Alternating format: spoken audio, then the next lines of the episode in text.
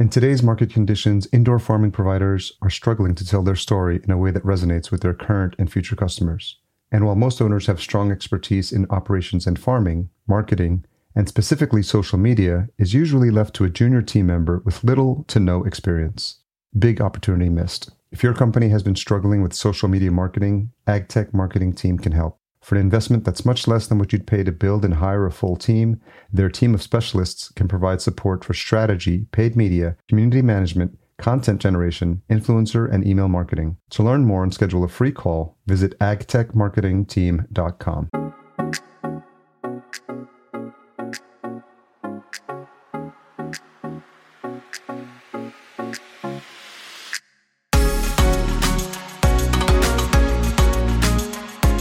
Welcome to the Vertical Farming Podcast, weekly conversations with fascinating C E Os, founders, and agtech visionaries. Join us every week as we dive deep into the world of vertical farming with your host, Harry Duran.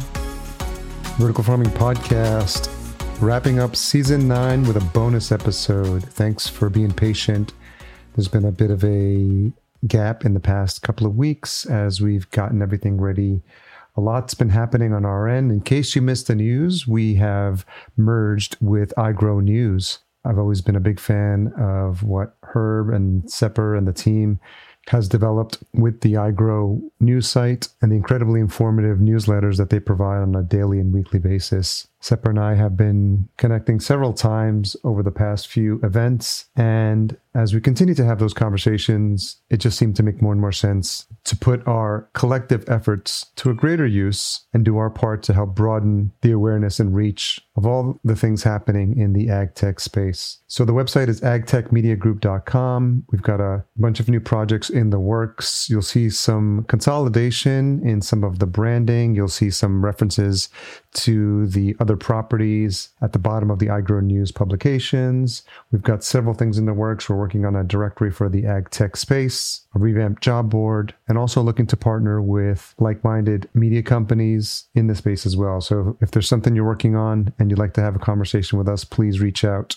Sepper at i grow news dot com or Harry at vertical farming podcast dot com. It's been a heck of a year, a lot of incredible news in the space, and lots to be excited for as well. This week, as we get ready for season ten, I've decided to replay one of the more popular episodes from season seven. It's with Tristan Fischer of Fischer Farms. Tristan shared his background in finance, the evolution of renewables, and his passion for sustainability. And we talked a lot about his origin story, the inspiration to launch Fischer Farms, and his unique take on what's been happening in the space and where we're headed. And I think a lot of this information is still relevant and timely as we look forward towards twenty twenty-four. So I wanted to give you a chance to listen to one of our more popular episodes, and I let you know that I'm extremely grateful for all the support I've received on the podcast over the years. It's been crazy to think that we're closing in on the fourth year of the show. So excited for season ten. If you have a C E O or a founder in mind that we have not spoken to or haven't spoken to in a while, please send their information to me, Harry at vertical farming podcast dot com. We still have some room in our season ten roster, and we're excited to kick things off in the new year. If you're interested in sponsorship, opportunities are still available. And because of our new partnership with iGrow News, there's a lot more we can be creative with. So if you're interested, reach out to us for more details, and we'd be happy to have a chat. Okay, one last big thank you from the bottom of my heart for all our supporters and all our sponsors and all our partners that we've worked with, not just this year, but past years as well. And so before we jump into this uninterrupted conversation with Tristan, a few more words from the amazing folks that support this show. Whether you're starting up or scaling up, Indoor AgCon is the key to cultivating your business growth. Entering its eleventh year, the largest trade show and conference for vertical farming, greenhouse operations, and controlled environment agriculture returns to Caesars Forum Conference Center in Las Vegas on March eleventh and twelfth, twenty twenty-four, and co-locates with the National Grocers Association show. The expo floor has expanded significantly to bring together even more new product resources and business solutions to explore. You'll also hear from top experts, including C E Os, growers, investors, and other experts during the full-scale educational conference. And don't miss out on valuable networking events connecting you with your peers, grocers, and other potential new business partners. As always, I'm grateful for this partnership with Indoor AgCon. Vertical Farming Podcast listeners can save an additional twenty percent off already discounted early bird full access conference pass rates with our promo code V F P. Learn more at indoor dot ag. So Tristan Fischer, C E O of Fischer Farms, thank you so much for joining me on the Vertical Farming Podcast. Thank you very much for having me. So for the benefit of the listener, where are you calling in from? So I am, Fischer Farms is based in the U K, and uh, we have uh, two vertical farm buildings, one which is near Lichfield, which is just north of Birmingham, and uh, which is uh, northwest of London.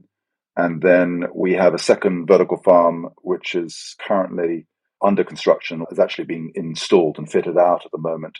And that is just east of Cambridge in a place called Norwich in Norfolk. So we have two vertical farms. And then we have a number of people, number of team members who are scattered around the U K for those who aren't specifically involved in farm operations. So we've got a bit of a wide uh, footprint for the various people within the organization. So we'll get into the specifics of Fischer Farms. And what I'd like to usually do first was wind the clock back a little bit to get a feel for how you ended up here. But I thought I'd ask, since we are recording this in December twenty twenty-two, if you could describe in one or two words what the year has been like for you and what, if the holidays or, or this time of the year means a little bit of relaxing or, or if you have a chance to catch your breath. So twenty twenty-two has been a big year for us. And the reason for that is that we've spent a big chunk of it under construction. So we were currently building, you know, have been building our, our second vertical farm, it's a, which is a really big building. It's a four acre footprint building. It has about twenty-five thousand square meters of growing space inside it, which makes it probably one of the biggest vertical farms in the world. And so there's been a lot of work on the actual construction, the external construction side, but there's also been a huge amount of testing, which we've been doing at various different locations. So we've been testing of equipment at Farm One, the original site near Lichfield, but we've also been doing a lot of testing with all of our different suppliers and so forth like that to really make sure that when the equipment is installed, it actually works first time round, because it's a big building, big farm, and testing, testing, testing is absolutely critical. So it's been a very busy year, and uh, we've been hiring people to, to work in Farm Two. So the team is getting bigger. And actually, later on this evening, I'm going to be joining Christmas party with the Farm Two guys. So to sort of celebrate all the hard work that everybody's been doing throughout the year. So no, it's been a busy year, very exciting year, a lot of growth behind us. And then really, you know, when we hit the new year, all the equipment will be, you know, finally installed and we'll start operating, generating food in the, the first quarter of next year out of the Farm two building. So that's exciting stuff. So you know, it's been a busy year. Sounds like, yeah, definitely want to get into the details of that. I was curious in doing a little bit of research, obviously in a bit of your background, you got your start in finance, and then your first foray into renewables was the time you spent at uh, Shell. So can you, I know we're winding the clock a bit back here, but I just want to give, provide some context for the listener. Can you give a little bit of insight into, if you can remember, what things were like back then and where your interest started in renewables and sustainability? So I think I should probably started even before then at university. I was at Cambridge University, and I did some research for Paul Hawken, who wrote a book called Natural Capitalism. And Natural Capitalism was a was a fascinating book for me because it really sort of highlighted how if you want to do good in the world, you also need to actually be profitable and develop businesses which intrinsically capitalistic. So using, you know, capital to grow and having a business which is just purely a sort of charitable activity isn't good enough if you want to make a big difference. And so that got me thinking about, well, what could I do with my life which was meaningful and actually sort of develop in a way which could put my services to the best use of, for sort of humanity as, as a whole. So renewables was a big thing, you know, in the mid nineteen nineties when I really sort of started off career, and I was involved in some of the very early wind projects and then solar projects and so forth. And it was an era where climate change always deemed as something which was going to happen in the future. It was a future problem, and we were trying to do things which we would help solve that issue. And really over the last, you know, twenty odd years or so, climate change has shifted from being a future problem to a problem which we are actually experiencing today. And there's a lot of evidence to show that it is happening, and there's a lot of evidence which suggests that it will continue to get worse over time. And so as a result of that, a lot of my activity sort of started to shift over the last few years away from just how can you deal with climate change in terms of trying to prevent it, into how do you live with climate change? So if climate change is actually happening, you know, what do you do in a world where it's the temperatures are rising, where you have very irregular weather patterns? So you can have a year where you'll have droughts, and then you can have floods, and then you can have cold patches, and then you can have warm patches, all within a sort of, you know, six-month, twelve-month period of time. And that's very difficult from an agricultural perspective. And so I was involved in a project a number of years ago with a big food group in the U K called Bernard Matthews, which was which is a large turkey producer and a large chicken producer. And they are grown in large controlled environment agricultural buildings. And we installed biomass heating systems into about two hundred forty-nine poultry sheds. And that was very interesting from a sort of climate change perspective, but also really got me thinking about food and how do we actually feed the world in a way where we can actually control um, all the environmental parameters. And so for me, the renewable side has been very much a link to what I'm doing in vertical farming. And, and actually, all of our vertical farms have strong renewable emphasis as well. So solar attached to them, batteries attached to them, you know, getting wind attached to them as well. So I'm using the old access for the renewables sort of supply chain in the vertical farming sector as well. So it's a combination of food and energy production. Yeah, I thought it was really interesting, especially given how much experience you've had in renewables. You've also had some experience with wave energy as well in your time at Aquamine Power, if I read that correctly. Yeah, I mean, so I've now been involved in a lot of renewable energies. Um, so I've been involved in wind energy, solar energy, wave energy, tidal energy, smart grid, battery technology, energy efficiency for steel mills, for cement facilities, coal mine methane recovery. So a very, very large gamut of renewable energy technologies. And so I've seen cost curves change and seeing how you can have a technology which starts off being very, very expensive and a technology which people go, well, this is never going to amount to anything. You know, so when I was first doing solar projects, solar really wasn't a great technology. Wind wasn't really a great technology. It was expensive. It was intermittent. And if you move on sort of twenty, twenty-five years after from when I started, if you look at in the U K now, wind energy is the lowest, the new wind energy systems which are coming on stream are the lowest cost electricity in the market with the exception of solar. And if you look at solar, you know, it's predicted that by twenty twenty-seven, there will be more solar installed globally than coal. And so you've seen a huge transition in the energy market. And the reason I mention this is because vertical farming today is a bit like solar and a bit like wind energy twenty years ago. It's an embryonic technology. It's really not good enough, but there are lots of hints about why it could be really fantastic. And so when I look at what I'm doing, I'm sort of focusing on the here and now in terms of growing short-leafy green things like most people in the market are, so salads and herbs and so forth. But ultimately, where we need to be going as an industry, moving to crops which actually make a big difference. And so for us, we have a refer to our phase one crops, which are short-leafy green things, so salads and herbs. We have our phase two crops, which are fruiters, so things like strawberries and tomatoes, which yet again a lot of people are doing.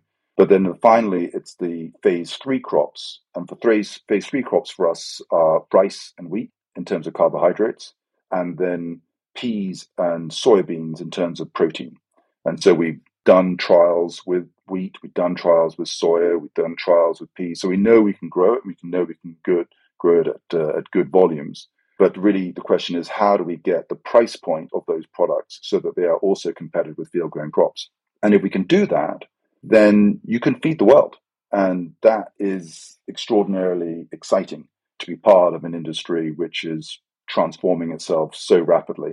I have the faith that it can happen based on the practical experience that I've had with renewables, where I have seen renewables technology go from not very good, very expensive technologies to massive, huge industries which are cheaper than natural gas, cheaper than coal, cheaper than nuclear. And uh, so it can be done.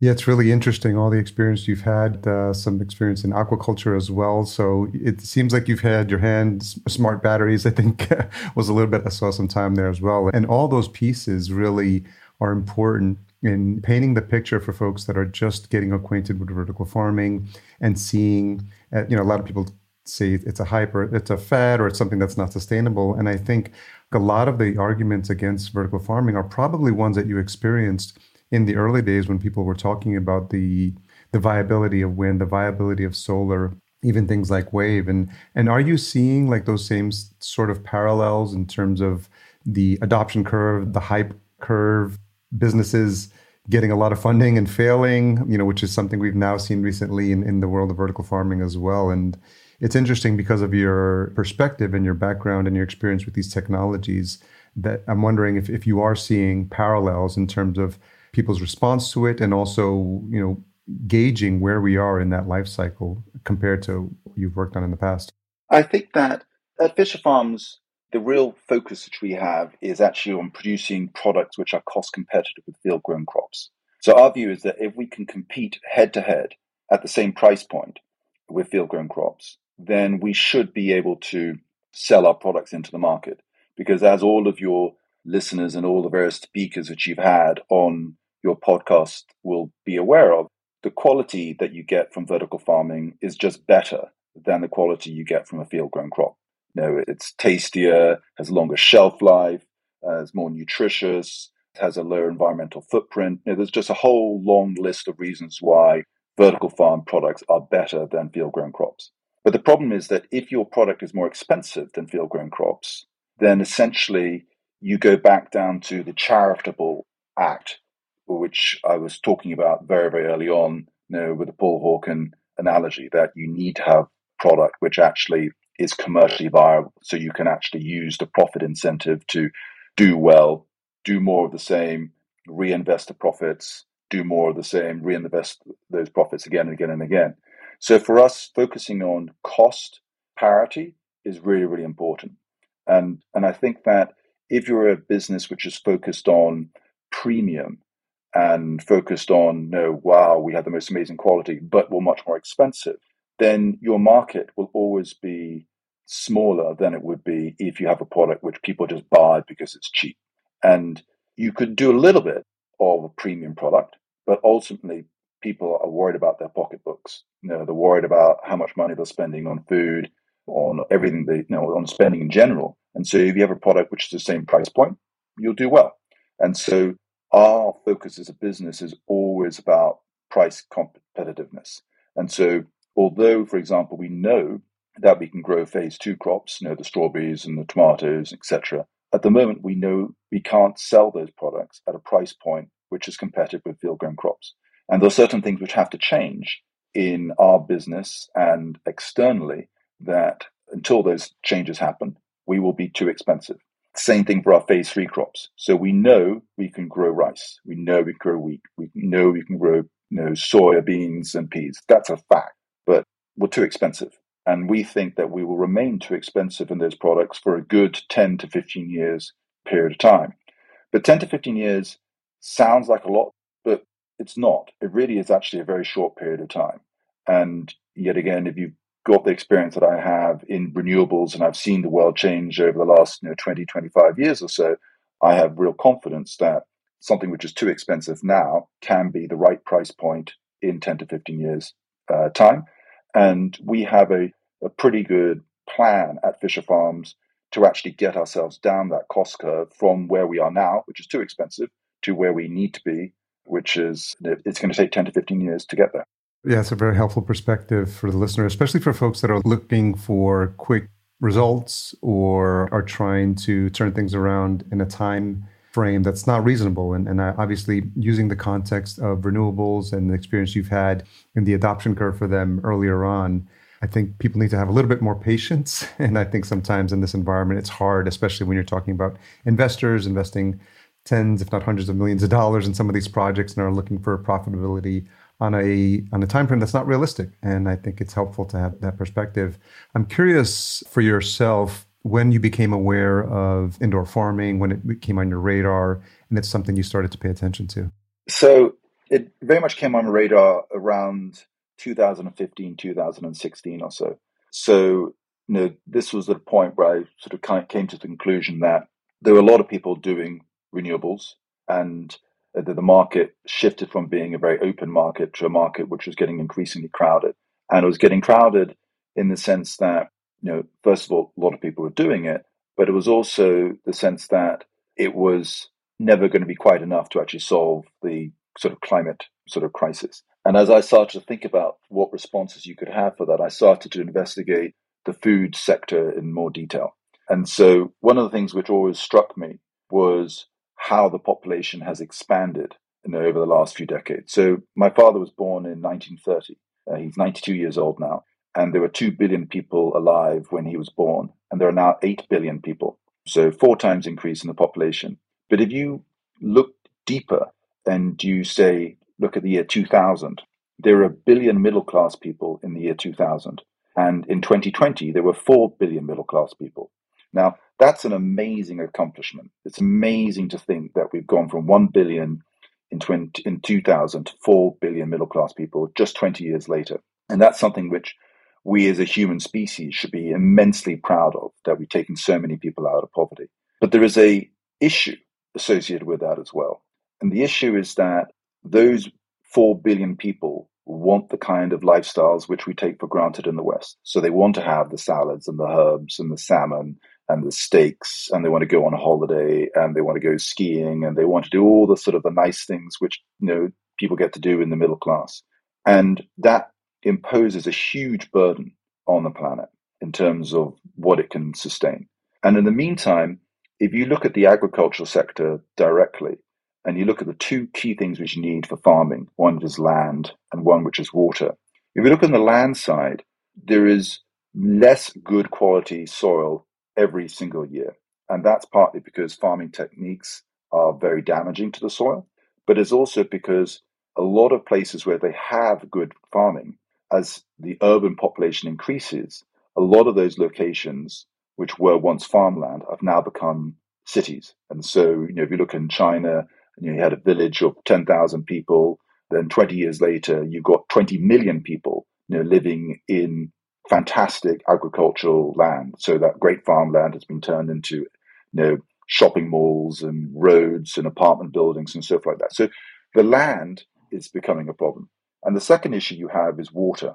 So about twenty-five percent of all the world's food production comes from land which uses aquifer water for irrigation.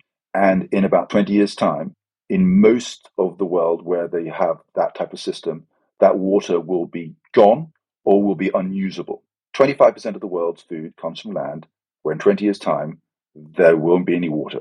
And so you've got, on the one hand, a massive population increase. And the second, you've got a decrease in the world's ability to actually provide food for that increasing population and that increasing middle class. And so there's a larger and larger gap which is starting to emerge. And climate change is really sort of putting fuel on that fire. So the fire already exists, but climate change just makes all of those issues worse. It makes it much more irregular in terms of creating harvests and stuff like that. So food security becomes a real problem. And so for me, as I was sort of thinking about, you know, what to do, figuring out how to actually feed the world became increasingly a strong motivating factor for me. So I started off looking at things like aquaculture, so looking at how we could grow fish onshore so we could reduce the impact we have on the oceans, and then also looking at vertical farming. And the vertical farming side, I think, was most exciting for me, or more exciting for me, because of the realization that everybody fundamentally needs to have carbohydrates. And so if you can grow rice, if you can grow wheat, that's a major step forward. And ultimately, if you can grow proteins like peas and soy, that also allows most people to have a healthy vegetarian diet, and you can feed a lot of people in those kinds of systems. And to give you an idea, if you were to take, you know, Fischer Farms building and make it three quarters of the size of London. So in London, there's, you know, the capital, there's a ring road which goes all the way around it. It's a motorway called the M twenty-five. And if you were to fill that area, about three quarters of that area, with one just ridiculously large building, that building is enough space to feed eight billion people out of it. So this is why vertical farming is just astounding. You know, the productivity that you can get out of vertical farming without needing access to lots of soil. And because vertical farming uses a fraction of the water of conventional farming, you can actually grow a lot of food in areas where they've got lousy soil, where they don't have a lot of water, and actually have a very productive system. So we think that ultimately, you know, we would want to be able to grow and develop vertical farms in places like North Africa, where you can have bad soil but have very, very good access to solar energy.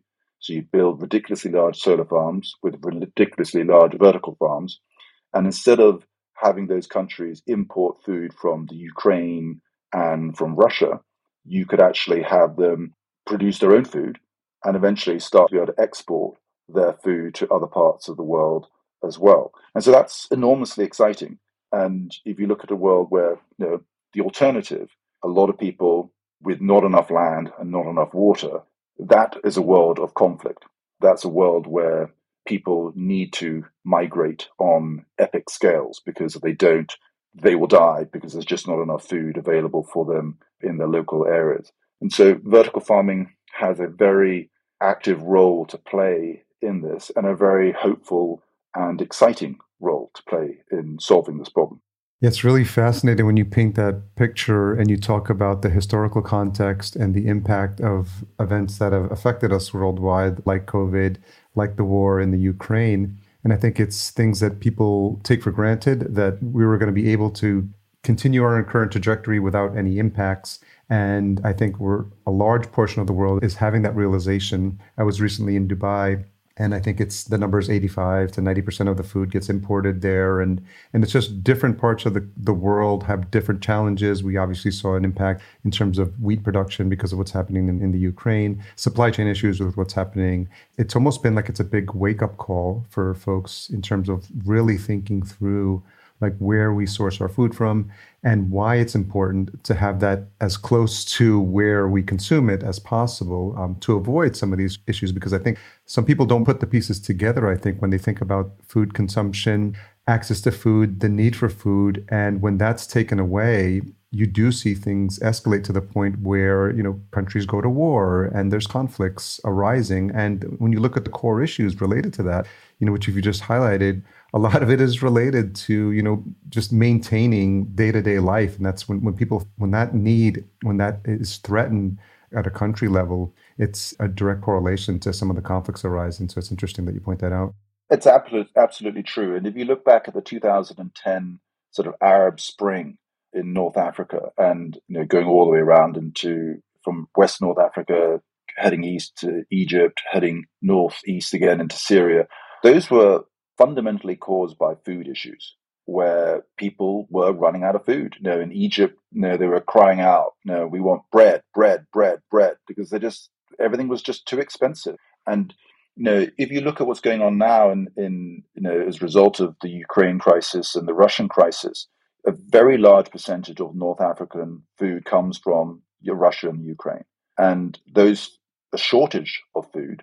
But the food that they do get is very, very expensive in a world which is also extraordinarily expensive in terms of getting access to, you know, fossil fuels and stuff like that as well. And so people are seeing a significant drop in income and a massive increase in their cost of living.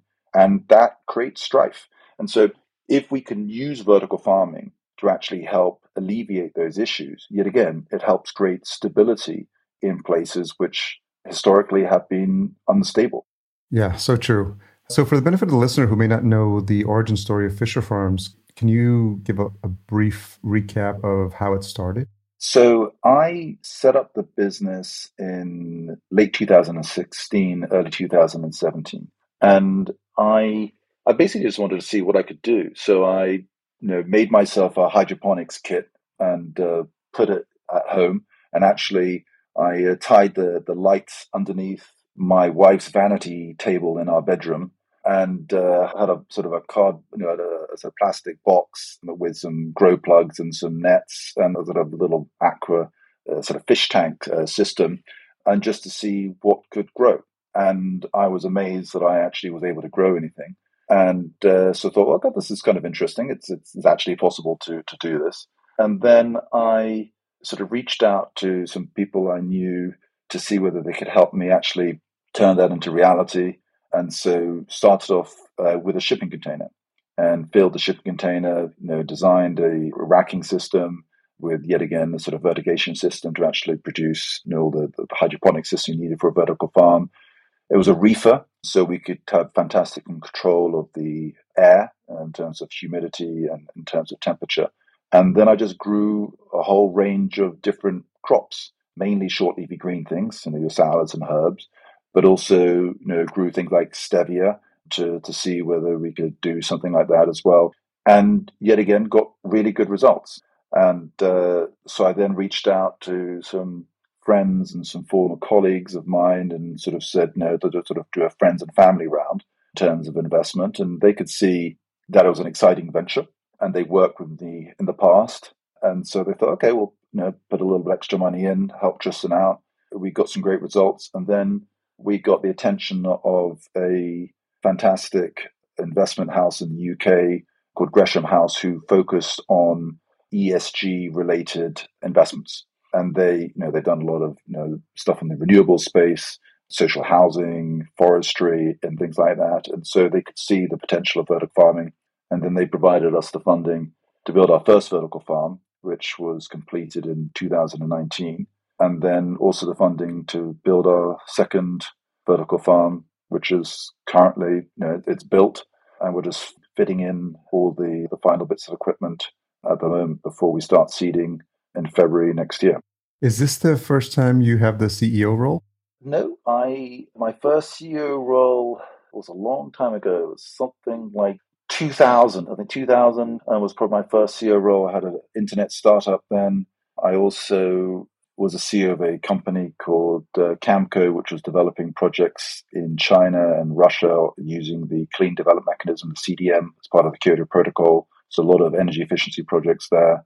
And then I had another company called Lumicity, which I also set up, which was focused on solar projects and biomass projects in the U K market.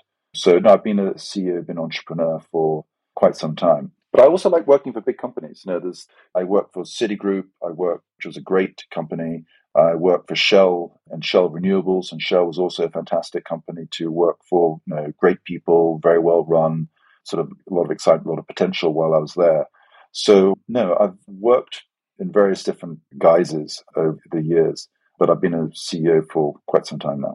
I can definitely relate to the benefits of working for a big company. I, used, I was in corporate for over twenty years. I worked at uh, J P. Morgan Chase and an E-Trade as well. So it's nice to have the backing of a big company like that. And uh, in twenty fifteen, I ventured off in, into becoming an entrepreneur. And once you start down the entrepreneur path, it feels like you can never go back to working the regimented time. And you, once you have that bug bites, it seems like it's something that's going to be forever part of your D N A.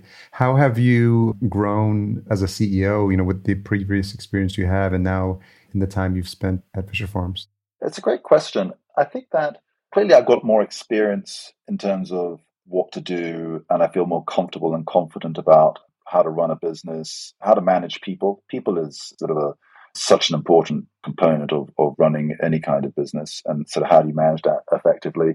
I've clearly got a more, lot more experience in terms of working with investors and understanding why they want things, and, and I think having, you know, my own personal investment experience, you know, many, many years ago, it, it also helps me to understand what it's like to be on the other side of the table in terms of those kinds of relationships.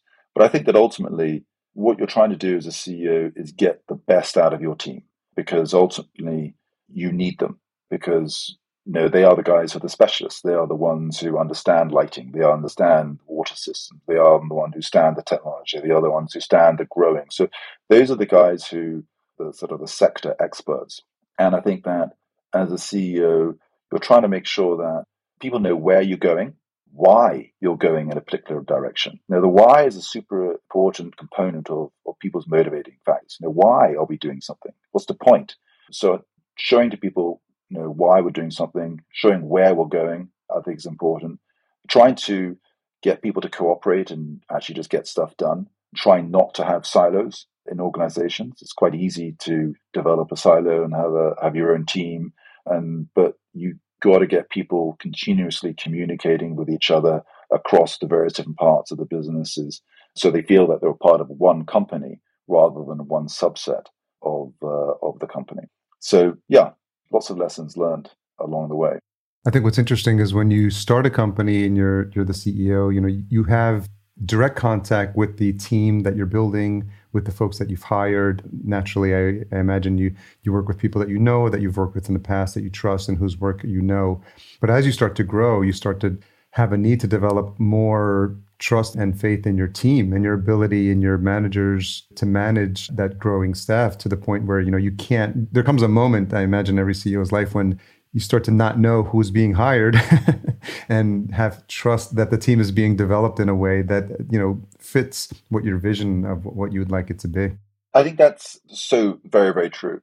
And when you start off in the business, when you speak to somebody, that person has the single brain and has the single body to actually make that whatever happen. So you speak to one person, you they say, yes, I'll go off and do it. But as an organization gets bigger, there is what I refer to as a distributed brain. So there's lots of people who are involved in that decision. And so each part of that brain needs to be able to communicate with each other effectively. But it's not just a distributed brain. You also have a distributed body, because there won't be just one person who's doing that action. There will be multiple people who are involved in actually making that happen. And all of those people also need to coordinate with each other and understand why they're doing something and uh, and how do they actually need to cooperate with each other. And so I think early stage businesses can get away with very, very few processes, and you can just get stuff done. But as an organization gets larger, you actually need to bring in process. And the trick is to ensure that you have the right amount of process and not too little and not too much. And so the sort of looking for the Goldilocks level of process with an organization, I think, is very difficult. And it's a challenge which I think all companies go through as they scale. And you also have situations where, you know, people who, you know, started the organization develop and have different roles to what they originally had at the beginning. And so ensuring that they develop in the in the right way for themselves as individuals, but also as for the company, is always a challenge as well. I think that ultimately one of the things which you're looking for in a business like ours is ideas and the creation of ideas. And I mention this because there is no real manual that you can just pick off the shelf which says this is how to be a vertical farmer. There's no, this doesn't exist. There are very few people who actually have vertical farming experience. So when we're hiring people, you know, we're generally hiring people who have very good sector experience in terms of what, or I should say domain experience, in terms of they're very good engineer or they're very good water specialist. But very few of them have actually worked in a vertical farm. And so you're so as an organization, um, you need to ensure that people are always putting ideas on the table and how to have and to learn and to cooperate and not to be frightened of putting their ideas on the table. So I, I always talk about bad ideas. So I say to people, look, my terrible idea, you know, plus, you know, Harry, your really awful idea, you know, plus, you know, Eric's appalling idea and Christian's dreadful idea. And they're generally bad ideas. They're not like we're pretending that they're actually good ideas, but they're just really bad ideas. But if you put all those terrible ideas together, they can create a genius idea at the end of that process, something which nobody was expecting to happen. And if people are frightened about putting ideas on the table, then they won't. So if there's any sense in an organization that people get slapped down for putting their terrible idea, they go, ooh, I'm not really sure I want to put this idea because it's an embarrassing idea, or what will people think of me? Then those ideas don't happen, and that idea, that bad idea, doesn't combine with the other bad idea to create that beautiful, brilliant, genius breakthrough idea at the end of that process. So encouraging people to work together and actually put all their ideas together, I think, is a really important part of, yet again, creating a culture within an organization. And I think that as a C E O, creating that culture is very, very important. Culture of trust, of openness, and dare I say it, you know, of kindness and of love and affection. You know, we want people to be nice to each other, to be good to each other, because if they are nice to each other and they are good to each other, the more likely to be able to cooperate and help each other out. And that's what it's all about, really. I love the fact that you brought that all together, and then just this idea of being kindness, of being kind, uh, which I think is something that not a lot of leaders talk about. Is this something that you just learned over the years, uh, Tristan, or is this something that you've seen in other leaders that have inspired you? That's a good question. You know, how different I am, am I now from twenty years ago? I mean, I think I've clearly grown, I've clearly developed. You know, I have you know, kids of my own, uh, so I have four kids. So I'm, I think, you sort of become more aware of others, and you become more aware of sharing and not being quite as selfish as, you know, you kind of force not to be selfish when you've got lots of other people to look after and stuff like that. So I think that being a parent probably really helps in that process. But I think that ultimately nobody really wants to work in a company where they've got horrible people. You know, like, why would you choose? So the way I think about it is that anybody who comes to work for me has to be good. Otherwise, they shouldn't be working for me. But if they're good, it essentially means that they can go and work anywhere else. And so effectively, they are volunteering their time to work for me and to work with me. And I don't mean volunteering their time as in they're not getting paid, because they're all getting paid, you know, well. It's not a money thing. It's they're choosing to spend the most valuable resource that they have in their lives, which is their time, involved in a project with me and with all the other people who are working alongside them. And so you want people to be happy doing that. And, you know, I think that if you're happy, you're probably going to be doing a better job. And if you're doing a better job, you're probably going to be happy, and therefore you're going to do a better job. And so it's a virtuous circle where the happier you are, the better you are, and therefore the happier you are. So that's the kind of culture which I think is really, really important to try to encourage within an organization. So, you know, some businesses are just horrible places to work, and they're, they're backstabbing, and they're mean to each other. And, you know, like, well, life is too short. Why would you want to, why would you choose to work in that kind of place if you're really good? If you're not really good, then you may have no choice. And that's unfortunate. But if you are good, you should be choosing to work with good people. Very, very important. And it's something I think a lot of leaders don't talk about. But I think in this environment, especially with what's happened with COVID and people's realization, workers' realization that they have opportunities now to work anywhere they want, and sometimes anywhere in the world. And, you know, remote work is not going away anytime soon. So now it seems like some of the, the power dynamic has shifted. And I think people are aligning more with companies that fit their values and where they feel like they can contribute, but also that their time and their effort is respected and appreciated. And I think that's something you're alluding to, which I think is great. So I wanted to give you the opportunity to talk a little bit about the current product offering for Fischer Farms, how that's changed from when you started to present day, who you currently serve, what the current offerings are, and who the ideal clients are now.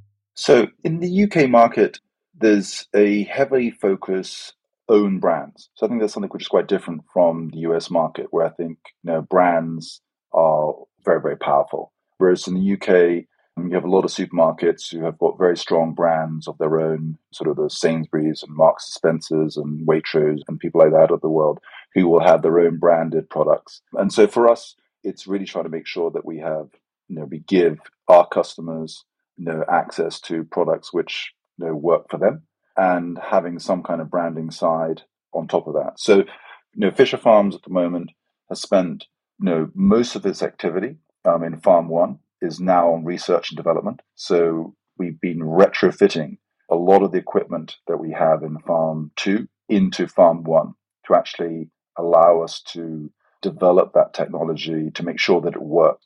And the reason for that is that Farm one has about three thousand two hundred square meters of growing space, and Farm two has twenty-five thousand square meters of growing space. So it's a significant increase in terms of the size of the what we're doing. In order to keep our costs down, we spend a lot of time on automation. So, you know, I think there's a big difference potentially in the American market, where labor is, I think, cheaper than it is in the U K market. So for us, you know, it's all about robots who are able to take products off the shelves, down off the racks, harvest it, do cleaning on an automated basis, putting in the new growing material and then seeding it and putting all back into the overall system and so forth like that. So for us, if I look at, you know, what we've been doing over the last twelve, twenty-four months or so, is a lot of ensuring that Farm two goes live with the best possible technology behind it, which has been tested and tested and tested and tested and tested, because it's very hard to scale. You know, when we when I originally started the business, I thought I was just going to be able to buy things off the shelf. I thought I was going to just go and buy some lights and buy some racking systems and buy some shelves. And that really didn't happen. And that's part of where we are in sort of the growth cycle of vertical farming. And I think that's why you see a lot of different business models, but you also see quite radically different ways of doing vertical farming. So fundamentally, vertical farming is a variation on hydroponics on some kind of shelf with lights. That's what it is at the basic level. But the detail is actually really varied in terms of how people have chosen to do their irrigation, how they've chosen to do their lights, how they've chosen to do their seeding or they do their harvesting, so forth like that as well. So I think it's a bit like looking at early nineteen hundreds and the development of the automobile. There were a whole range of different types of car shapes, sizes, how, where the wheels, where the steering wheel was, if you even had a steering wheel. You had electric cars, you had hydrogen vehicles, you know, you had a whole range of, of technologies until they eventually coalesced sort of a Henry Ford Model T sort of variation also. And then you had the sort of scale which you resulted and came out of that. So I think that, you know, as a business, a lot of focus is on getting our technology right and sort of basically prepping ourselves for going to market in sort of February, March next year. What's a tough question you've had to ask yourself recently? I look at every single day we have issues and problems pop up. And it's always a question of, is this problem a today only problem? Is it a week only problem? Is it a month only problem? Or is this an existential problem? And And you don't necessarily know at the beginning of the day what type of problem it's going to be. And so there's a level of this huge amount of planning which we do in the business. So we're sort of predicting, figuring out what we're going to do, how we're going to get there. But there's also a lot of unknowns. And, you know, fortunately, uh, the more we do, the fewer unknowns there are. And the sort of the more repeats uh, businesses sort of types of questions there are. So, yeah, for me, it, it's really just doing triage of what kind of issues we have during the course of the day. I think the good news is that I've been entrepreneur for long enough and have encountered enough really bad issues to realize that actually nearly all bad issues can be fixed. There's very few things that can't be fixed. And and I think my sort of recommendation and sort of advice for sort of other entrepreneurs and other people out there is that you just got to break your problems down into little tiny component parts and solve each one of those tiny little component parts. And before you realize it, you actually would have solved the really big problem by just dealing with all the little piece, the little problems bit by bit. And I think just have confidence in yourself that you actually can solve problems. And it goes back to the idea generation. You know, sometimes when we're faced with our hardest problems, we end up with answers which are significantly better than what would have happened had we not had those bad problems in the first place.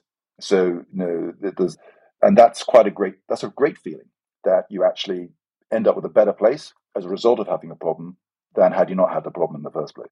Yeah, there's something about, uh, I think it's called eustress, positive stress, and then it has this effect of forcing us into a mindset where we have to think more deeply about the problem and, to your point, come up with a solution at the end of the day, something we, would, we wouldn't have even thought of had we not been, you know, applied that pressure to ourselves. And I think sometimes we surprise ourselves with, with what's possible. It is. It's very surprising what we can come up with.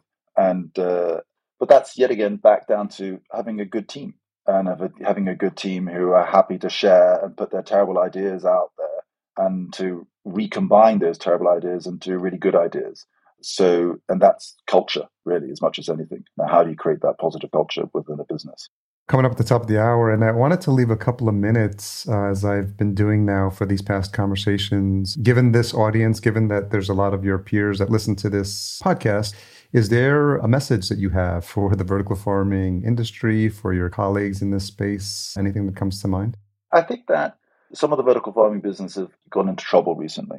And I think that my sort of just recommendation is that just keep going and, you know, work your way out through these issues. And, you know, and ultimately, I think you're going to get through it. Certainly, the whole sector is going to get through this. You know, vertical farming is here to stay. It just makes so much sense. And any kind of short-term issues that people may have, I think, are ultimately going to be temporary. So I think just have have faith in yourselves and in the knowledge that this is a great sector to be in, and you will figure out a way. We always figure out a way. Well, I want to thank you for making the time to come on this podcast and for sharing your story. I think the the breadth and width of experience that you bring is really fascinating, because you have had experience in so many areas around sustainability, around renewable energy, around, you know, creating and tackling these issues of food that shortages that we're having. And it feels like you're well poised to be in the position you are now. It's almost like all roads in your career led to this moment. And I think uh, what you're doing at Fischer Farms is really inspiring. And I think it's helpful to hear those words from someone who's been doing this for a while for others in the space. So I just want to really applaud all the progress you've made so far, and, you know, wish you the best on this journey. Well, Harry, that's very kind of you. I greatly appreciate it. And, uh, you know, keep up the good, great work which you're doing in Vertical Farming Podcast, and uh, I'm sure you're going to continue to get great guests on, on board. So well done, and it's, you know, it's very interesting to to hear other people's stories as well. So thank you, Harry. Thanks again for listening. As always, eternally grateful to my guests for spending that precious hour of time with me and sharing their story. As always, full show notes available at vertical farming podcast dot com. There you'll find summaries, key takeaways, and resources mentioned, and also a back catalog of all our past episodes. Special thanks to our title sponsor, AgTech Marketing Team. If you or your team have been struggling to come up with a comprehensive social media marketing plan and don't know where to begin, reach out to them today. With expertise in strategy, paid media, community management, content generation, influencer, and email marketing, their team can have you up and running in a fraction of the time it would take you to hire a full team, and at a fraction of the cost. Learn more at ag tech marketing team dot com. Podcast production and marketing provided by Fullcast. To learn about the five key pillars of a successful podcast that every business owner needs to know prior to launching, visit fullcast dot co and watch the free video. As a reminder, if you've enjoyed this episode or past episodes, do me a favor, leave me a rating and a review at ratethispodcast dot com forward slash V F P. Nothing makes me happier than to read those out on future episodes. And don't forget to tune in next week for a conversation with yet another fascinating leader from the world of vertical farming. Until we meet again, here's to your health. Thanks for listening. To read the full show notes for this episode, which includes any links mentioned in the episode, as well as a full show transcription, visit vertical farming podcast dot com. There, you can sign up for our email list to be notified when new episodes are published.